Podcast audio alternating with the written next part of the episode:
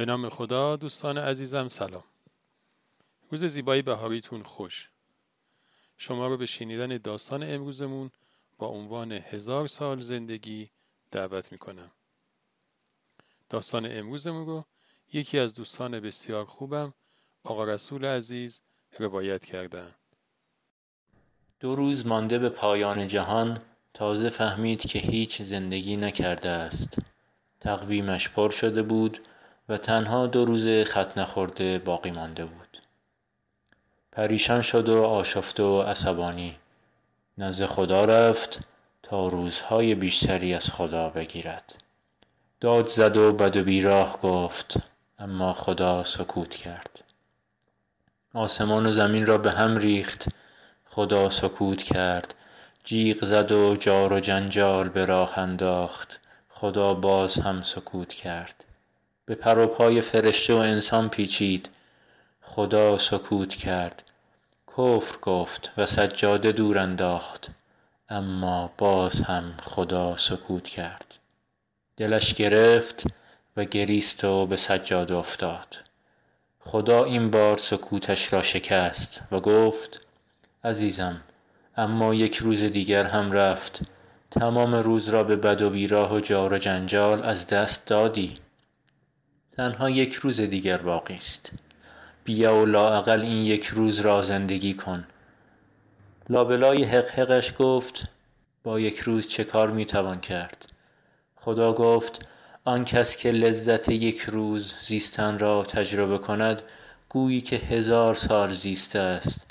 با آنکه امروزش را در نمییابد هزار سال هم به کارش نمی آید و آنگاه سهم یک روز زندگی را در دستانش ریخت و گفت حالا برو و زندگی کن.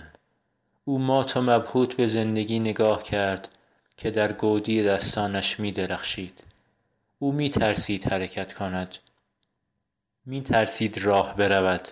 می ترسید زندگی از لای انگشتانش بریزد. قدری ایستاد بعد با خودش گفت وقتی فردایی ندارم نگه داشتن این زندگی چه فایده ای دارد؟ بگذار این یک مشت زندگی را مصرف کنم. آن وقت شروع به دویدن کرد. زندگی را به سر و رویش پاشید. زندگی را نوشید. زندگی را بویید. و چنان به وجد آمد که دید می تواند تا ته دنیا بدود. می تواند بال بزند. می تواند پا روی خورشید بگذارد می تواند او در آن یک روز آسمان خراشی بنا نکرد زمینی را مالک نشد مقامی را به دست نیاورد اما اما در همان یک روز دست بر پوست درخت کشید. روی چمن خوابید کفش دوزکی را تماشا کرد. سرش را بالا گرفت و ابرها را دید. و به آنهایی که نمی شناختندش سلام کرد و برای آنهایی که دوستش نداشتند از ته دل و با تمام وجود دعا کرد. او در همان یک روز آشتی کرد و خندید. سبک شد لذت برد و سرشار شد بخشید و عاشق شد و عبور کرد و تمام شد. او همان یک روز زندگی کرد. اما فرشته ها در تقویم خدا نوشتند امروز او درگذشت کسی که هزار سال زیسته بود. خب عزیزان همراه امیدوارم که از شنیدن قصه امروز لذت برده باشید.